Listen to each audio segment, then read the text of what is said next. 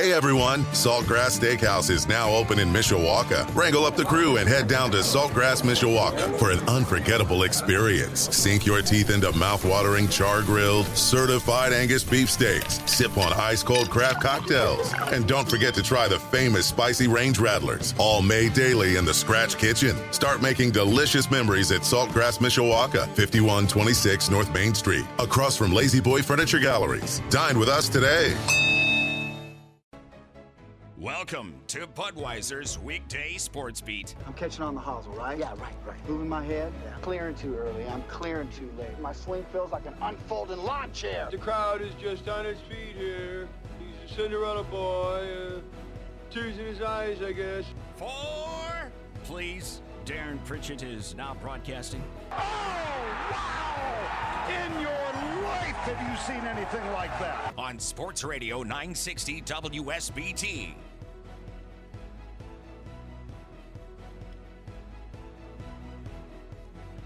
Good afternoon, everyone. Budweiser's weekday sports beat is on the air on 960 AM WSBT, streaming live at WSBTradio.com and on our free WSBT radio app. If you don't have the app, get it now. It's free at the iTunes or Google Play stores. Just search WSBT Radio with the app. You can listen to us live or our podcasts on demand. It is great to have you on board. Budweiser's weekday sports beat. Darren Pritchett with you. We have a couple of events we'll be following live as they happen this afternoon. One of those down in Charlotte, North Carolina, side of the ACC tournament, where Link Jarrett, 16th ranked Fighting Irish baseball team, is in action in their first of two pod games. They are taking on the Florida State Seminoles, the nine seed in the ACC tournament. And right now, the Fighting Irish are in control of this game with their ace on the mound. That's a good combination. The Irish lead Florida State 5 1 in the top of the sixth inning. John Michael Bertrand on the mound. He has thrown 74 pitches through five innings, so you would have to think he's got a couple of more innings left in the tank for this Seminole baseball team that is in must win mode. If they do not win, they're not going to be playing any postseason baseball more than likely. And the Irish are going to be hosting a regional. They're trying to continue to pile up wins. They're hoping to win the ACC tournament with the expectation that might push them into a top eight national seed, which can get you a super regional if you take care of business in your regional. So the Irish just want to continue to win. And this pod system is a little quirky, but if I have the rules right from last year, if the Irish win this game, they'll advance to the semifinals, even though they have another pod game left against the Virginia Cavaliers tomorrow morning at 11. That's because if Notre Dame wins this game, they'll be 1 0, Florida State 1 1, Virginia 0 1. Even if the Irish lose 100 to nothing to Virginia tomorrow, all three teams will be 1 1 and the highest seeded team advances to the semifinals, which would be the Fighting Irish of Notre Dame. So basically, this is the game for the Irish to get them into the semifinals of the ACC tournament, taking on Florida State right now, and things are looking good.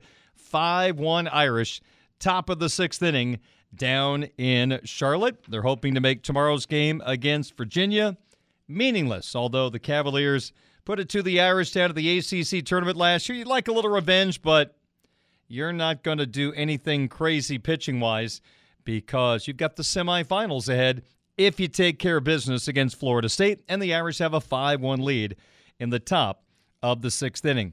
Strange, it's not on the ACC network.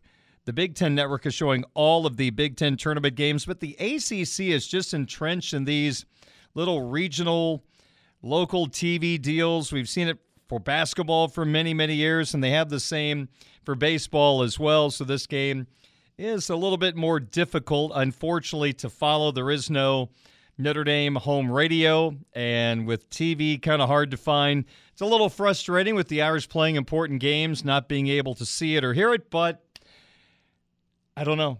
Here we are, and the Irish are winning. That's the most important thing. The other event we're going to be following throughout the program is the progress of the Senior PGA Championship at Harbor Shores Golf Club in Benton Harbor, Michigan. The championship back at Harbor Shores once again in this major championship for seniors. Right now, the leader is 54 year old Paul Claxton out of the University of Georgia has five professional wins. He turned pro in 1993.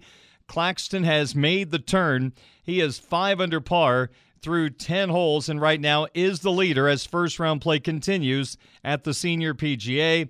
Then you've got seven golfers at minus four, including Chris DiMarco, Mike Weir, a Masters champion, Duffy Waldorf, Gene Sauers. So a pretty good leaderboard right now at the Senior PGA Championship. First of four rounds today at Harbor Shores.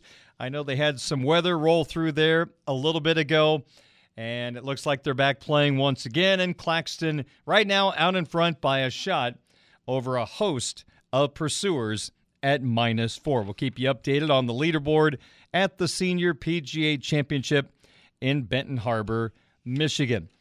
Otherwise, on the program this evening, we've got our Sports Beat Twitter question of the day to get to coming up in just a few moments. Yesterday's question centered around the possibility of USC being a consistent contender for the playoff like Notre Dame has been the last five years. Did you feel like that's a reasonable statement?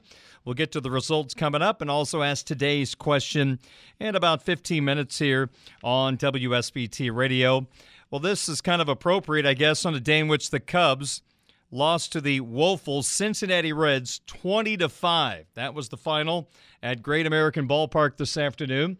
I had this question ready long before this game started. But today's my five question of the day on a day in which the Cubs lose by 15. Who are the top five Chicago Cubs players that should be traded before the deadline? I guess that's good timing.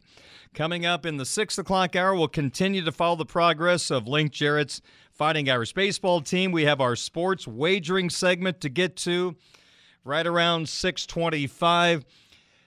Well, I was red hot going into yesterday's action and went 2 and 2. That's okay. We're 13 and 3 in our last 16 picks, so we're still pretty red hot at this particular time and had the Avalanche held on to a lead in the final minute against St. Louis. I'd have been 3 and 1 last night, but the Blues put together a great comeback. They were dead as a doornail in the second period of that game and rallied to tie it in regulation, won it in overtime to extend that series back to the Gateway City to the West for a game 6 tomorrow night. So the Avs let me down, but still 2 and 2 last night, and we'll make some more picks coming up in the 6 o'clock hour here on Sports Radio 960 WSBT. The first pitch and the first pitch of the night. And we are ready for the first pitch. Into the windup in his first offering. Just a bit outside. He tried the corner and missed. And I and our first pitch to you today is in regard to Notre Dame football. And it centers around recruiting. Today is a commitment day, possibly for Marcus Freeman and the Fighting Irish football team. It is 5:15 as we broadcast live here on WSBT Radio. Just pointing that out in case you're listening on the podcast later on tonight or tomorrow.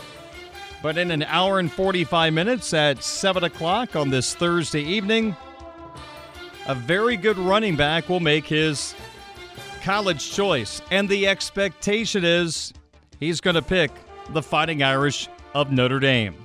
The name of the player is Jaden Limar, L I M A R. He is a four star running back out of the state of Washington.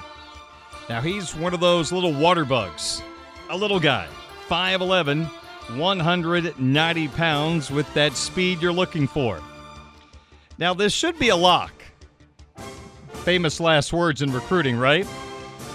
But the on three prediction has Limar at 98% for the Fighting Irish. So the people that talk to the players, the coaches, other individuals, they are all in on Limar picking Notre Dame today. And the Irish would beat out some West Coast teams for his services, teams that have been interested in Limar, include Oregon, USC, Washington State, Arizona. From the Midwest, the Michigan Wolverines had interest in Jaden Limar.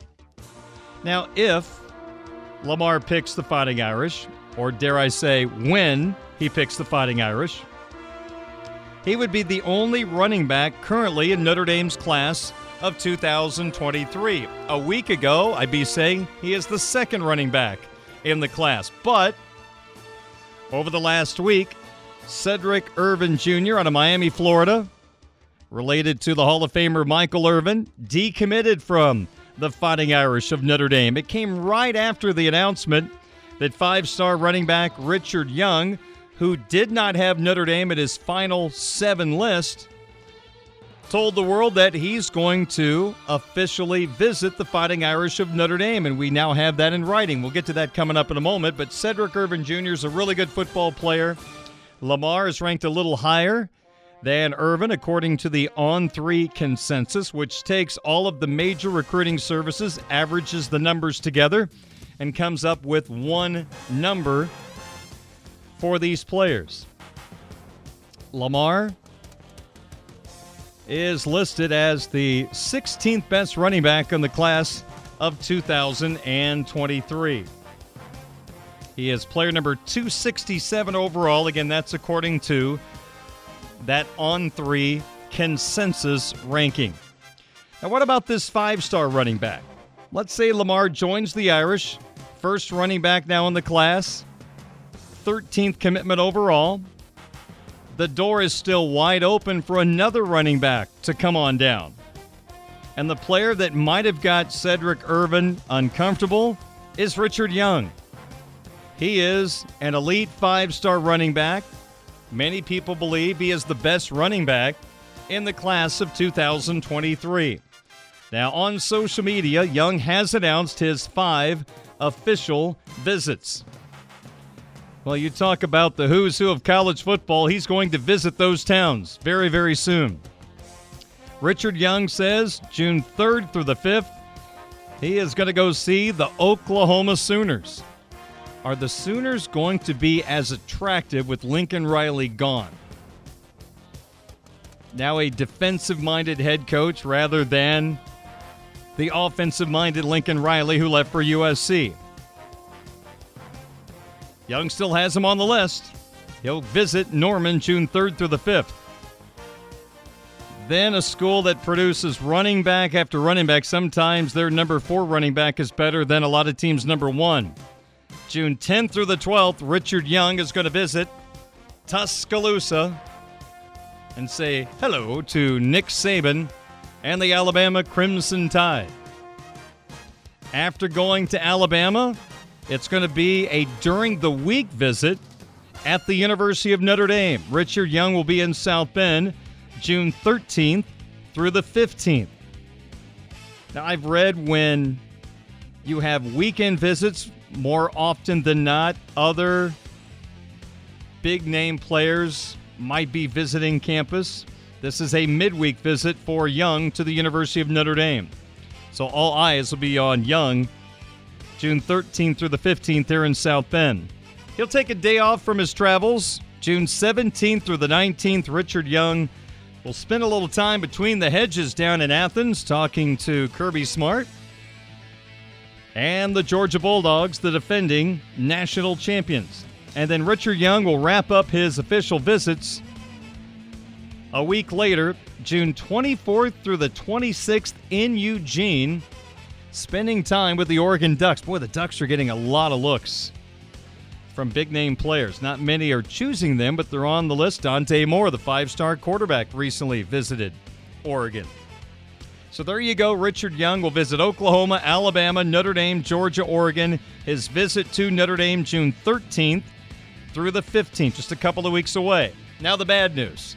Remember about these predictions when you see some of these numbers, they appear to be locks, like Limar appears to be a lock at 98%. Well, the on three predictors on Richard Young 93.6% say that Richard Young is going to go to Roll Damn Tide, Alabama. Nobody else is getting 2% of the vote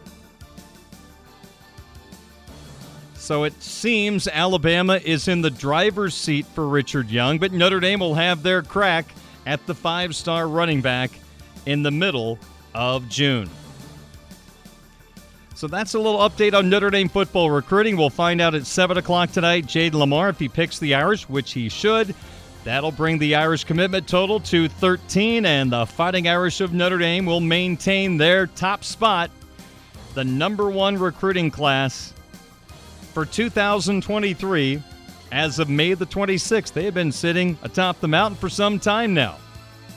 Just imagine to their spot in those rankings if the five star quarterback Dante Moore eventually picks the Fighting Irish of Notre Dame. Still, the people that prognosticate believe still advantage Notre Dame with Dante Moore. I saw one that had LSU moving into second place.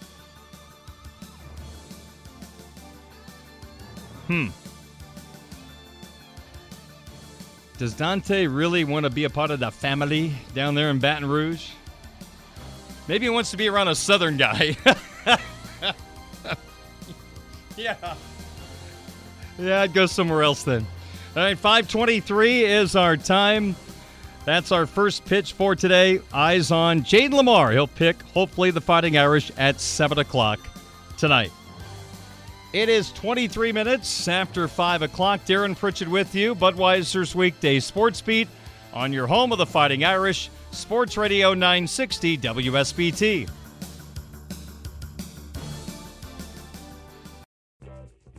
This is the Budweiser's weekday sports beat Twitter question of the day from Sports Radio 960 WSBT. 28 minutes after 5 o'clock, 71 degrees, and sunshine in downtown South Bend. Darren Pritchett with you on this Thursday evening.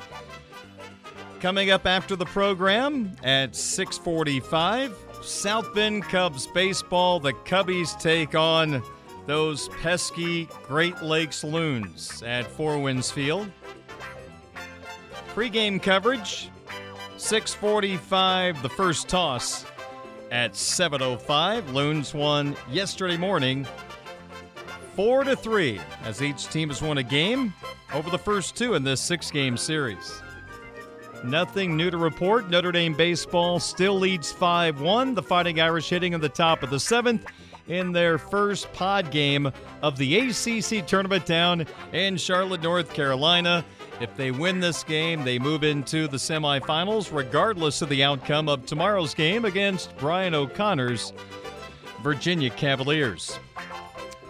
Let's get to our Sports Beat Twitter question of the day. Yesterday, I asked you this question on my Twitter account at 960 SportsBeat. With the USC Trojans on the Notre Dame football schedule each and every year, do you believe that new Trojans head coach Lincoln Riley will turn USC into a program that contends consistently for the playoffs like Notre Dame has been able to do the last five years? Your choices were pretty easy yes or no. 60.4% said yes, that Lincoln Riley is going to turn USC into a consistent playoff contender. 39.6 said, nah, not going to happen. Chatty Shack wrote in and said, yes, but it will not be immediate. Williams says, I'm scared of their future. I see a return to the early 2000s. Hopefully, it'll be done a little cleaner, but then again, in the NIL world. And Jack made a good point about Lincoln Riley. He's going to need more than a seven on seven team to play with the big boys. Well, the Oklahoma defense never was their strong suit. Always great offensively, but defensively, probably held them back from winning a national championship. They always seem to have good players going to the NFL that have success, but never able to put it together to help out some outstanding quarterback play through the years under the tutelage of Lincoln Riley. If I had a vote, I would say yes. I think the concern is Riley being able to keep those Southern California players from leaving Southern California. If USC can start keeping the elite talent at home, that's when things get awfully dicey, and USC could return to a power position. And every other year with that Notre Dame USC game being the end of the year, that could almost be a mini playoff game in itself if things play out over the first couple of months correctly. Now, of course, when they come to South Bend, it'll be in October, but those matchups out at the old Coliseum, end of November, those could be some dandies. So again, 60.4% said, yep, Lincoln Riley is going to make USC a consistent playoff contender, just like the Fighting Irish. 39.6, not so sure. Thanks for voting, greatly appreciate it. We have today's question up. It's a bit of a hypothetical, and it's in regard to the National Football League. I'm just kind of curious to see where you are as a Bear or a Colt fan in regard to how well you think your quarterback's going to play the next couple of years. So here's how I designed the question. If you could choose one quarterback from the three listed and you get them at their current age, and they're going to be your NFL team's quarterback for each of the next three years, who do you pick? Now, again, keep in mind, you have to get that quarterback at their current age. And you get them no matter what for the next three years. So the three choices the GOAT, Tom Brady. So you get him at age 45, 46, 47, but one of the greatest of all time, still playing at a high level. You could go with 38 year old Matt Ryan. So you get him for three years. Or you could go with the young pup entering his second year in the National Football League, Justin Fields. So if he's great, if he turns out to be a really good player, then you get him at a high level at the youngest age of the three, but it's a chance he may not turn out. So that's why this question can be a little bit tricky. So again, let me repeat it. If you could choose one quarterback out of the three listed, you get them at their current age, and they have to be your team's starting quarterback for each of the next three years. Who do you pick?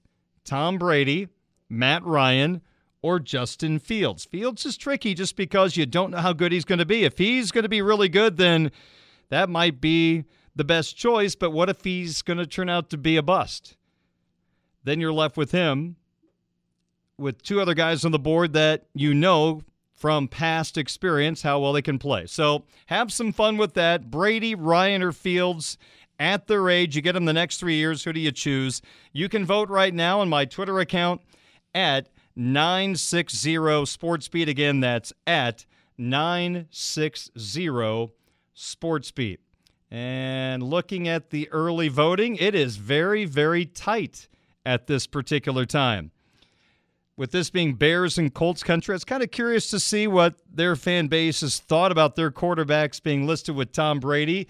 Again, he's at age 45. And right now, there's a lot of belief in Justin Fields. We'd love for you to vote. We will pass along the results of this question coming up on tomorrow's program, and we will have Friday's Sports Beat question of the day on Twitter ready to roll right here on Budweiser's weekday Sports Beat. Again, thanks for voting. Looking forward to your vote on this NFL question today. It is 25 minutes in front of 6 o'clock. Coming up next, we're going to do something a little different. Obviously, we focus on sports 365 days, pretty much 24 7.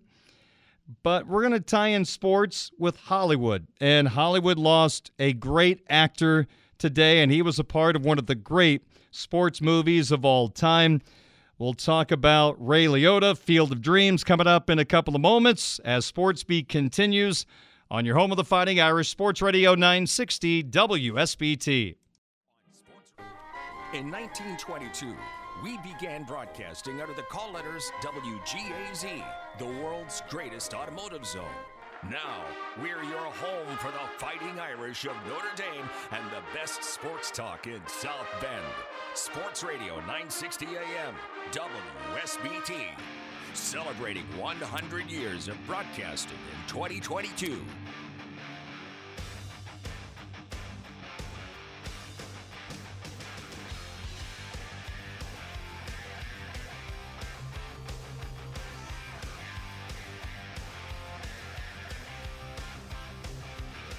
They move to the eighth inning down in Charlotte. The 16th ranked Fighting Irish baseball team still leading the Florida State Seminoles 5 1 in their pod game.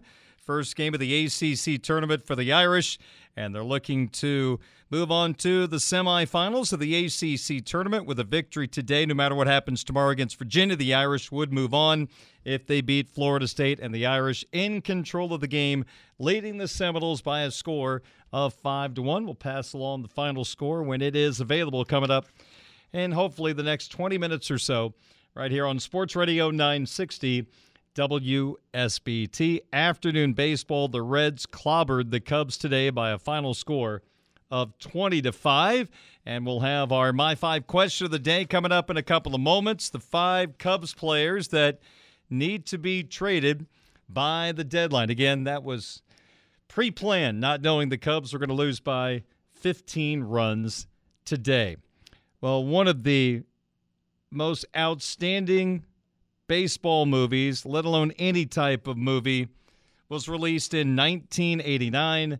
The classic film with the star Kevin Costner, Field of Dreams. But one of the great supporting characters in that movie was played by Ray Liotta, as he played one of the great ball players of all time, shoeless Joe Jackson, not allowed into the Baseball Hall of Fame due to the Black Sox scandal in the late 19 teens. And even though he performed extremely well in the World Series, that World Series was thrown by members of the White Sox. And unfortunately, despite his great play, Shoeless Joe was attached to that horrible situation and unfortunately still is not in the Baseball Hall of Fame. But Liotta, a young actor at the time, took on the role of Shoeless Joe Jackson, and there was just a persona about Liotta playing Shoeless Joe. It's like we never really knew what Joe sounded like or what he would say, his type of language, but with Ray Liotta putting himself into Shoeless Joe, it kind of feels like that's who Shoeless Joe was. And the Liotta laugh, which is second to none, popped up in that particular movie as well. Well, unfortunately, we found out today the great Ray Liotta passed away at the age of 67 down in the Dominican Republic, passed away in his sleep. He was filming a movie down in the Dominican Republic and he passed away at the age of 67. I mean, you talk about back to back movies if you're an actor or actress and you get one big movie, that's pretty incredible. But early on in Liotta's career, his back to back movie releases were Field of Dreams in 1989, and then a year later in 1990, Goodfellas, where he played the role of Henry Hill. I mean, you talk about two really incredible characters to play Henry Hill, Shoeless Joe Jackson. That was Ray Liotta. Ray was a part of that Field of Dreams movie that just, again, he made it extra special. The storyline was so unrealistic, but it worked beautifully on the big screen. I mean, a ghost walking around and a bunch of ghosts, and you got a cornfield and a baseball diamond, and you drive to Boston to find this author, and you pick up this doctor along the way, and they all play ball under the lights in your backyard, all these ghosts. Who would have thought? That that type of storyline would lead to three Oscar nominations for my money, the best baseball film of all time. Now, you can go different directions with that.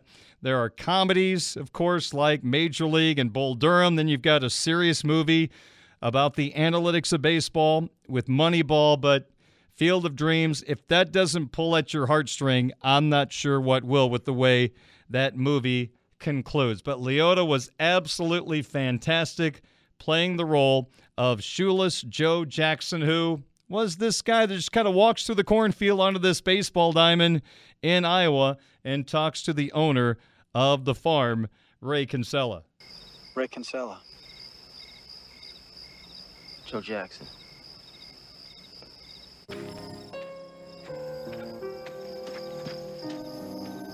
Did I come back again? Yeah. I built this for you. There are others, you know. There were eight of us. You really mean a lot to them. Yeah. Anytime. They're all welcome here. Uh, Joe Jackson got a raw deal, and you could almost just feel the emotion in Liotta's voice there, playing the part of Shoeless Joe, knowing now he has a place to play once again in the cornfields of Iowa. And along the way, a rookie comes to the ballpark, and I guess Shoeless Joe, aka Ray Liotta, takes him under his wing. You wouldn't believe how many guys wanted to play here. We had to beat them off with a stick. Hey, that's Smokey Joe Wood. And Mel Ott. And Gil Hodges. And Ty Cobb wanted to play. None of us could stand us. We were alive, so we told him to stick it. hey, are you Graham? Yes, sir. Well, what are you doing on the sidelines here? You came to play ball, didn't you? Yes, sir. All right, we'll go warm up. Yes, sir. Rookies. That's Ray Liotta once again playing the role of shoeless Joe Jackson in the classic 1989 film Field of Dreams. Here is Liotta talking about the movie and how this great movie was built around relationships. It's a way, really, for Kevin to get in touch with his his father, because it turns out that his father, you know, shows up, and I pointed out to him, and you know, why did all this happen? It's, you know, and and yeah, it definitely moves. uh, It's definitely about a father and and and son relationship, and they don't make many movies like that for guys, and it's really emotional. It really is. A lot of guys would cry when they saw that, and I, I've had a lot of people come up to me and say, you know, because of that movie, they play with their their kids more. You know, that time goes, and you're busy working, and before you know it, you know, time's up, and you know, cat in the cradle. I think it makes you look at your own life and are you doing the things that you want to be doing? Uh, you know, do you have a heaven that you would like to, uh, you know, achieve someday, or, or are, are you involved in something that moves you? That's a good sign when a movie makes you think, makes you cry, makes you laugh a little bit, makes you smile. Field of Dreams definitely did that. Finally, Ray Liotta was a guest on The Herd with Colin Cowherd back in 2016, and he passed along something that's pretty shocking in regard to being a part of this Field of Dreams movie. When you did Field of Dreams and you're uh, Shoeless Joe Jackson, that is a sports movie that I think every guy in America cried. I mean, I can, I'll literally get choked up thinking about the scene. So when you play that, Someone told me it's the notebook for guys. that is so good. so when, when you when you're playing it, do you understand how it's going to land for a lot of guys in America? Mm. Dad, sons. No, again, I remember reading that and I said, This is the silliest thing I've ever seen. what do you mean this ghost comes out of out of the corn? And then this guy, he's making money with corn and he builds a field. I just didn't get it. I didn't I wasn't movie savvy. I didn't know about the bigger picture. God, the way you just stated it with corn, I don't think it's emotional either now. but but it does land now. Now when you watch it, do you see it? Do you I've never seen it. What do you mean never seen it? I've never seen that movie. Time out. You you need and listen. I'm not a sports. Well, it mo- was more of an emotional thing because my mom was sick during the time. She Oh. passed in the middle of Goodfellas, actually, and then we before she passed, uh, we went to a, screening of it, and she just was feeling too horrible, Mm-hmm. and and we left. So not to bring your show to a halt. No, no, that no. is that's what okay. happened. Do you do you are you comfortable watching yourself? Do Mm. you do you need to? No, I don't like to either. I, N- no, I don't. Yeah, like you watch No. like the yeah. Isn't that nuts? He's never seen the movie. He never watched. Now, maybe he did after that interview in 2016, but Shoeless Joe in the movie, of course, brings Ray's father back, who had passed away years ago, and that infamous scene where Ray asks him, Dad, you want to play catch? And that's where every guy in America has the notebook moment where the tears start to flow. I know I lost my dad the day before my high school graduation, and he was a huge baseball player, baseball fan. And even after all these years, what, 33 years later since that movie came out, if that's on TV and that scene happens, man, get the Kleenexes because that is just a powerful scene that so many of us can relate to. But Ray Liotta was special in that movie. I thought it would be in our best interest not to play any Goodfella highlights. I think we probably might go off the rail a little bit. But you talk about back to back movies, Field of Dreams, Goodfellas. Boy, Ray Liotta had a great career, and it all started with those two in 1989 and 1990. Ray Liotta passed away, unfortunately, at the age of 67. He'll always be known as Henry Hill and Shoeless Joe Jackson. 551 at Sports Radio 960 WSBT. One question, five answers. This is the My Five Questions of the Day on Sports Radio 960 WSBT. Well, today's my five question of the day on Sports Beat. Who are the top five Chicago Cub players that should be traded before the trade deadline? So we will go five to one. Number one is the player I feel like should be traded more than anybody else. But we'll begin with. Ladies and gentlemen, this is number five. Well, this is a guy that the Chicago Cubs picked up during the offseason as a stopgap. He's not a long term member of the Chicago Cubs starting rotation. In fact, he started the year on the injured list. He's a former South Bend Silverhawk managed by Mark Haley. He has been a veteran left hander, a handy left hander for so many teams, including the Reds last year, where he threw a no hitter. But Wade Miley, right now, is a guy that's not a part of the Cubs' future. You're not going to get a whole lot for Wade Miley, but with the need for pitching across baseball, in particular, quality left handed pitching, this would be a really good guy for contending teams to add. I would call him my number six starter. You got your five starters. If someone gets injured, if someone, maybe a player on your rotation is younger, you have to watch the innings. Wade Miley is a guy you can throw into the rotation, and he will give you some good innings.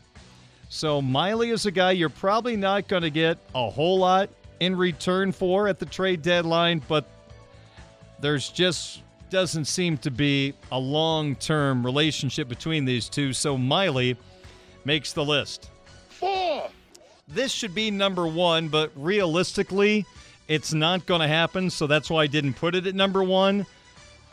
But the question is the top five Chicago Cubs players that should be traded I put him at number four because it is not going to happen, but it's Jason Heyward. It was a horrible signing from the day Theo Epstein came to an agreement with this outfielder, who is a tremendous defensive outfielder, runs the base as well, but he is just not a guy that's going to help you offensively consistently. And off to a rough start this year, currently out of action right now making 25 million this year. He's going to make another 25 million dollars next year. Now you can get rid of him, but it would take Mr. Ricketts to write a check. If you're a baseball fan, you might recall within the last month, the New York Mets had $45 million left on the deal with veteran infielder Robinson Cano. They wrote him a check. He's no longer a New York Met. They're going to pay him to play against them. Kind of like David Justice in Moneyball. To get him off the roster, they paid him 45 million. Here you go.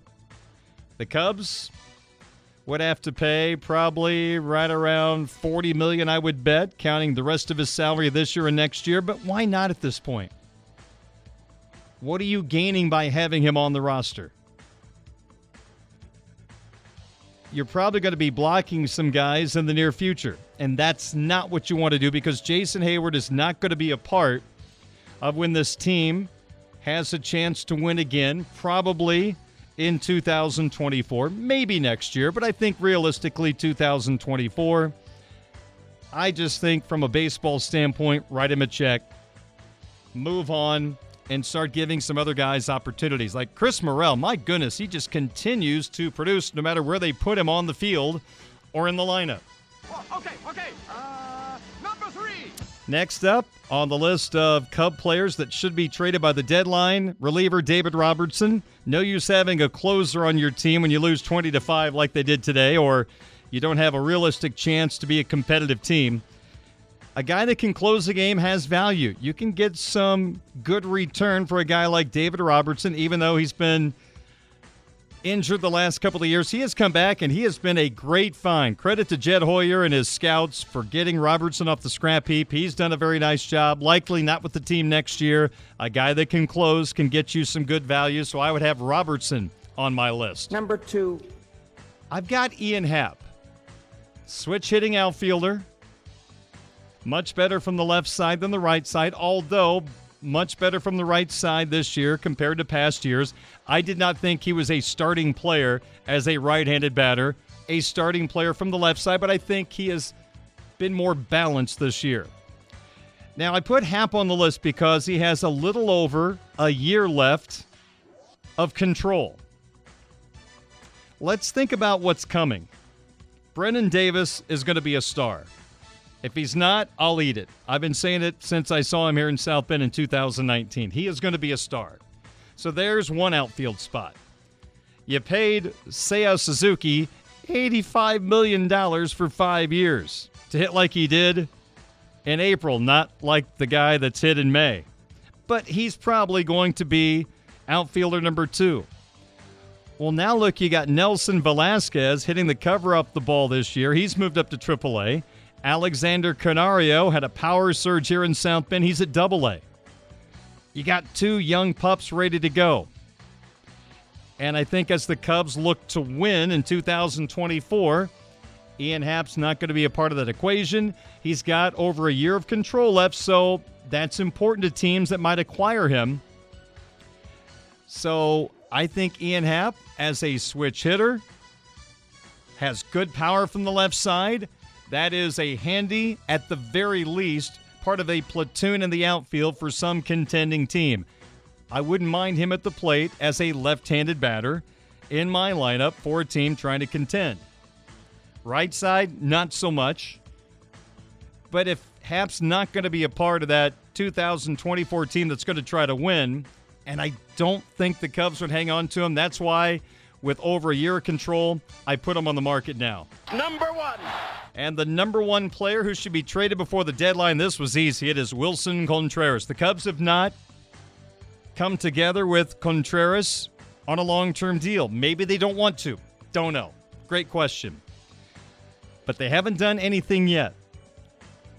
My gut tells me, doing a lot of listening as my during my time with the South Bend Cubs, I don't think he's a part of their future. I don't think he'll be a part of that next surge. I think he is a valuable asset at the deadline this year. Has control left before he hits free agency. I think Willson Contreras can bring you some pretty good stuff back. Cubs are accumulating chips right now. And I just think at this point, Contreras is a very movable part. And I think the Cubs in the future will be in a better position to succeed when they move on from a guy like Willson Contreras. That's my opinion. We'll see what they do in the very near future. So those are the five players that, in my opinion, should be traded before the deadline. Five to one: Wade Miley, Jason Heyward, David Robertson, Ian Happ, and Willson Contreras.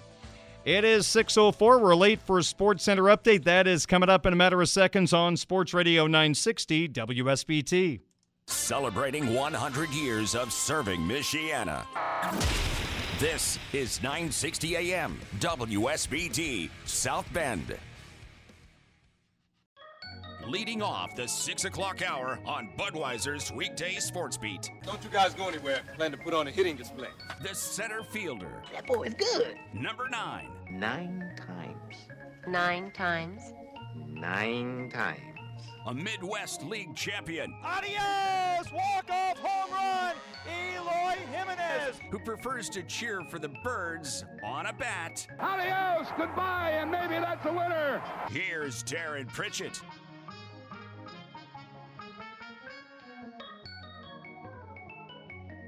And welcome to the second hour Budweiser's weekday sports beat from Sports Radio 960 WSBT. My name is Darren Pritchett. Thanks for joining me. 613, 71 degrees in downtown South Bend. The program being brought to you by Budweiser, the king of beers, locally distributed by United Beverage Company of South Bend baseball fans. This Bud's for you. By the Food Bank of Northern Indiana. Hunger is a story we can end. Find out how at feedindiana.org. By Tim Growl State Farm Insurance for surprisingly great rates that fit anyone's budget. Call Tim at 574 232 9981 and Barnaby's of Mishawaka and Granger serving our community while serving Michiana's most favorite pizza since 1978. We have South Bend Cubs baseball coming up in about 30 minutes. Pre-game coverage will get underway from Four Winds Field. The Cubbies take on the LA Dodgers affiliate, the Great Lakes Loons. And one year ago tonight, we had a pretty good brouhaha at Four Winds Field. It is the one year anniversary of, from my standpoint, the scariest brawl I have ever seen in person at a baseball game. It was South Bend and Fort Wayne, and it was a serious brawl as there were some major haymakers thrown. Not as many guys were suspended as I thought there would be. Dare I say, should have been, but I think the key to not getting caught in a brawl throwing punches is to have a jacket over your baseball uniform. Because there were a couple of guys that were swinging some major Rocky Balboa uppercuts that did not get suspended because they could not be identified. And they got away with it for both sides, not just one team, but both sides. So we don't want to see any brawls in baseball, but it is part of the game from time to time. No matter what people say, it is something that happens in baseball every once in a while. At times, you have to protect your teammates, and things happen. You don't want them to happen, but they happen. And this was a case where, wow, it was serious. It was actually scary just calling the game from behind home plate at Four Winds Field. It was as intense of a moment or two that I have been a part of at the ballpark. But again, there are a couple of guys that got away with it because they could not be identified because they had a jacket over their baseball uniform, so their number did not show. But that was some night, one year ago tonight at Four Winds Field. All right, the Fighting Irish baseball team, two outs away from winning their game against the Florida State Seminoles in the ACC tournament. This is pod play. There are three teams in this particular pod where Notre Dame is located. You've got the Virginia Cavaliers and the Florida State Seminoles. Yesterday, Florida State defeated Virginia, which made this pretty simple for the Fighting Irish. If they beat Florida State today, they would advance to the ACC tournament semifinal, regardless of the outcome of their game tomorrow morning against Virginia. That's because if Notre Dame beats Florida State and Virginia beats Notre Dame, all three teams in that pot are one and one. The highest seeded team advances, which is Notre Dame, and that's how the Irish get to the semifinals. So basically, all they have to do is win this game, and they're in the semifinals and the Irish are now one out away from victory. Notre Dame five, Florida State one.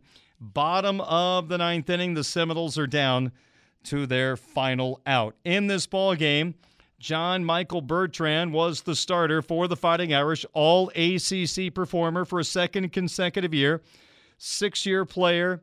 Second year at Notre Dame, Bertrand, 113 pitches today, eight innings, five hits, an unearned run. He walked one, struck out eight. He did the job for the Irish, lowering his ERA for the season down to 2.39. He is a horse you can ride in the NCAA tournament, and the lefty did the job today against Florida State. For the Irish offense, they jumped in front 1 0 as the Irish shortstop, Zack Prajzner, belted a solo home run in the third inning. The Irish grabbed a 1 0 lead. The Seminoles picked up an unearned run in the bottom of the third. We were 1 1 going to the fourth inning, and that's when Jack Zyska hit a home run for the Fighting Irish as part of a two run fourth inning. And that put the Irish back in front.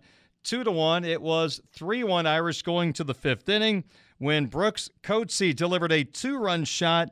And the Irish had a 5 1 lead in the fifth inning. There has been no scoring since. And now Florida State has the tying run coming to the plate as the Irish just hit a batter. And now Florida State has the bases loaded.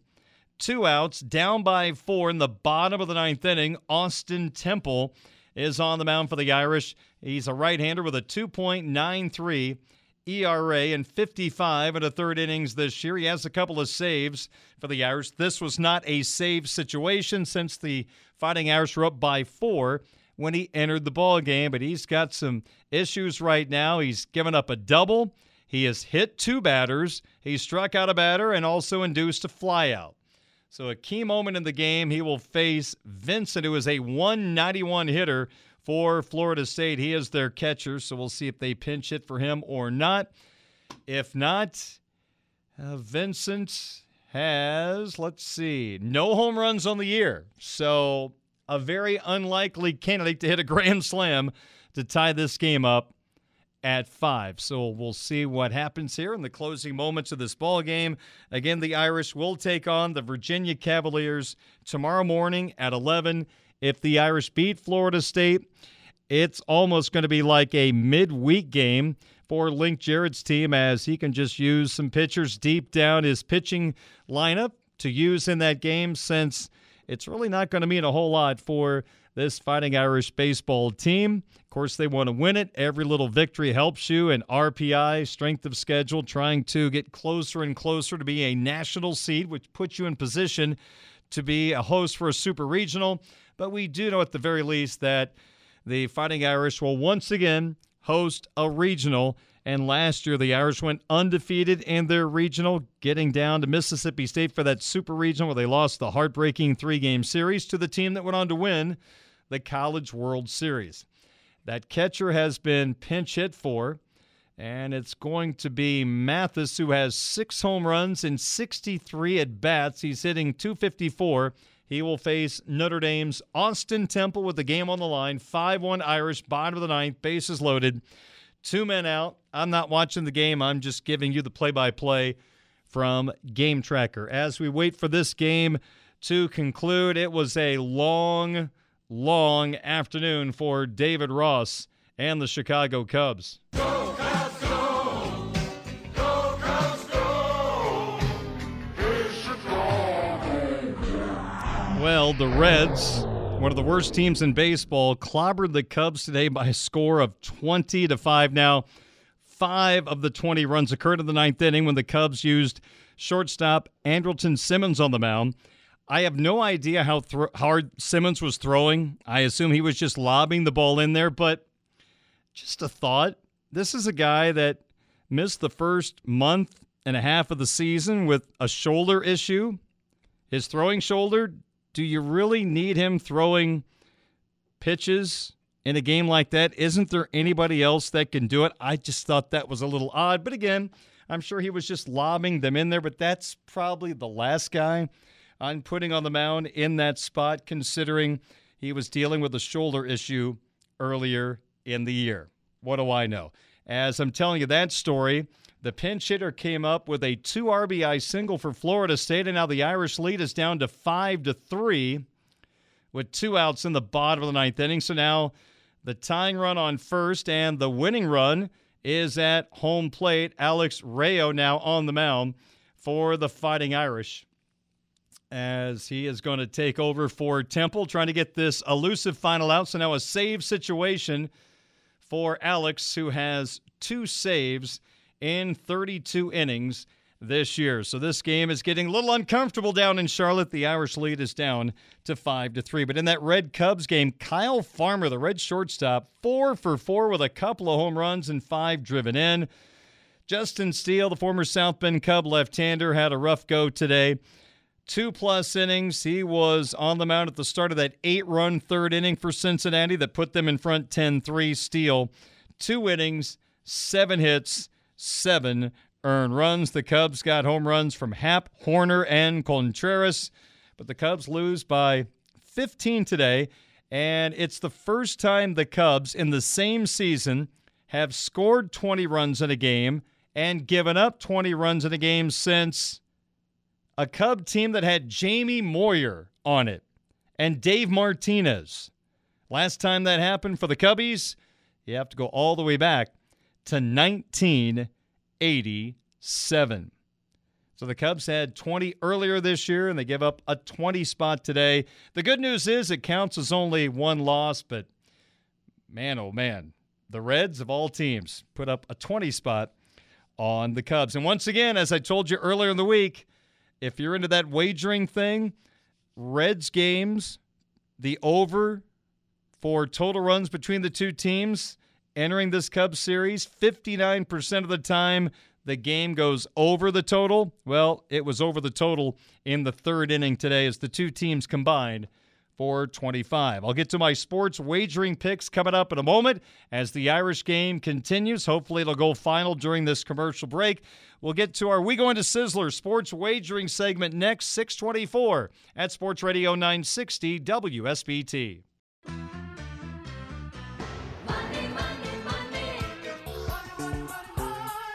Show me the money. we go with Sizzler. Sizzler.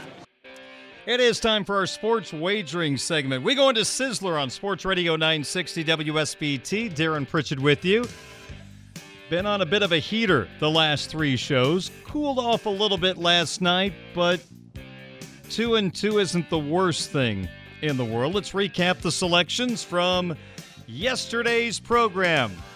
We started yesterday with the Reds leading the Cubs after five innings at minus 110. I base that on the fact Kyle Hendricks does not pitch well at Great American Ballpark. After five innings last night, the Reds led the Cubs 4 to 2, so we got off to a good start. The second selection from last night was looking good until the seventh inning when Tyrone Taylor hit a two run home run and that doomed me. I had the Padres on the money line against the Brewers at minus 125. I was backing Yu, Darvish, but the home run did not help, and Milwaukee beat the Padres two to one. The third suggestion from yesterday's program, I took the Boston Celtics minus two and a half at the Heat. We got that game at minus 110. The Celtics were down at halftime, but they roared back in the second half, and the Celtics on the road win by 13, 30 or 93 to 80. So two and one going into the last suggestion. I went to bed last night thinking, groovy, baby. It is 3 nothing Avalanche over the Blues going to the second period.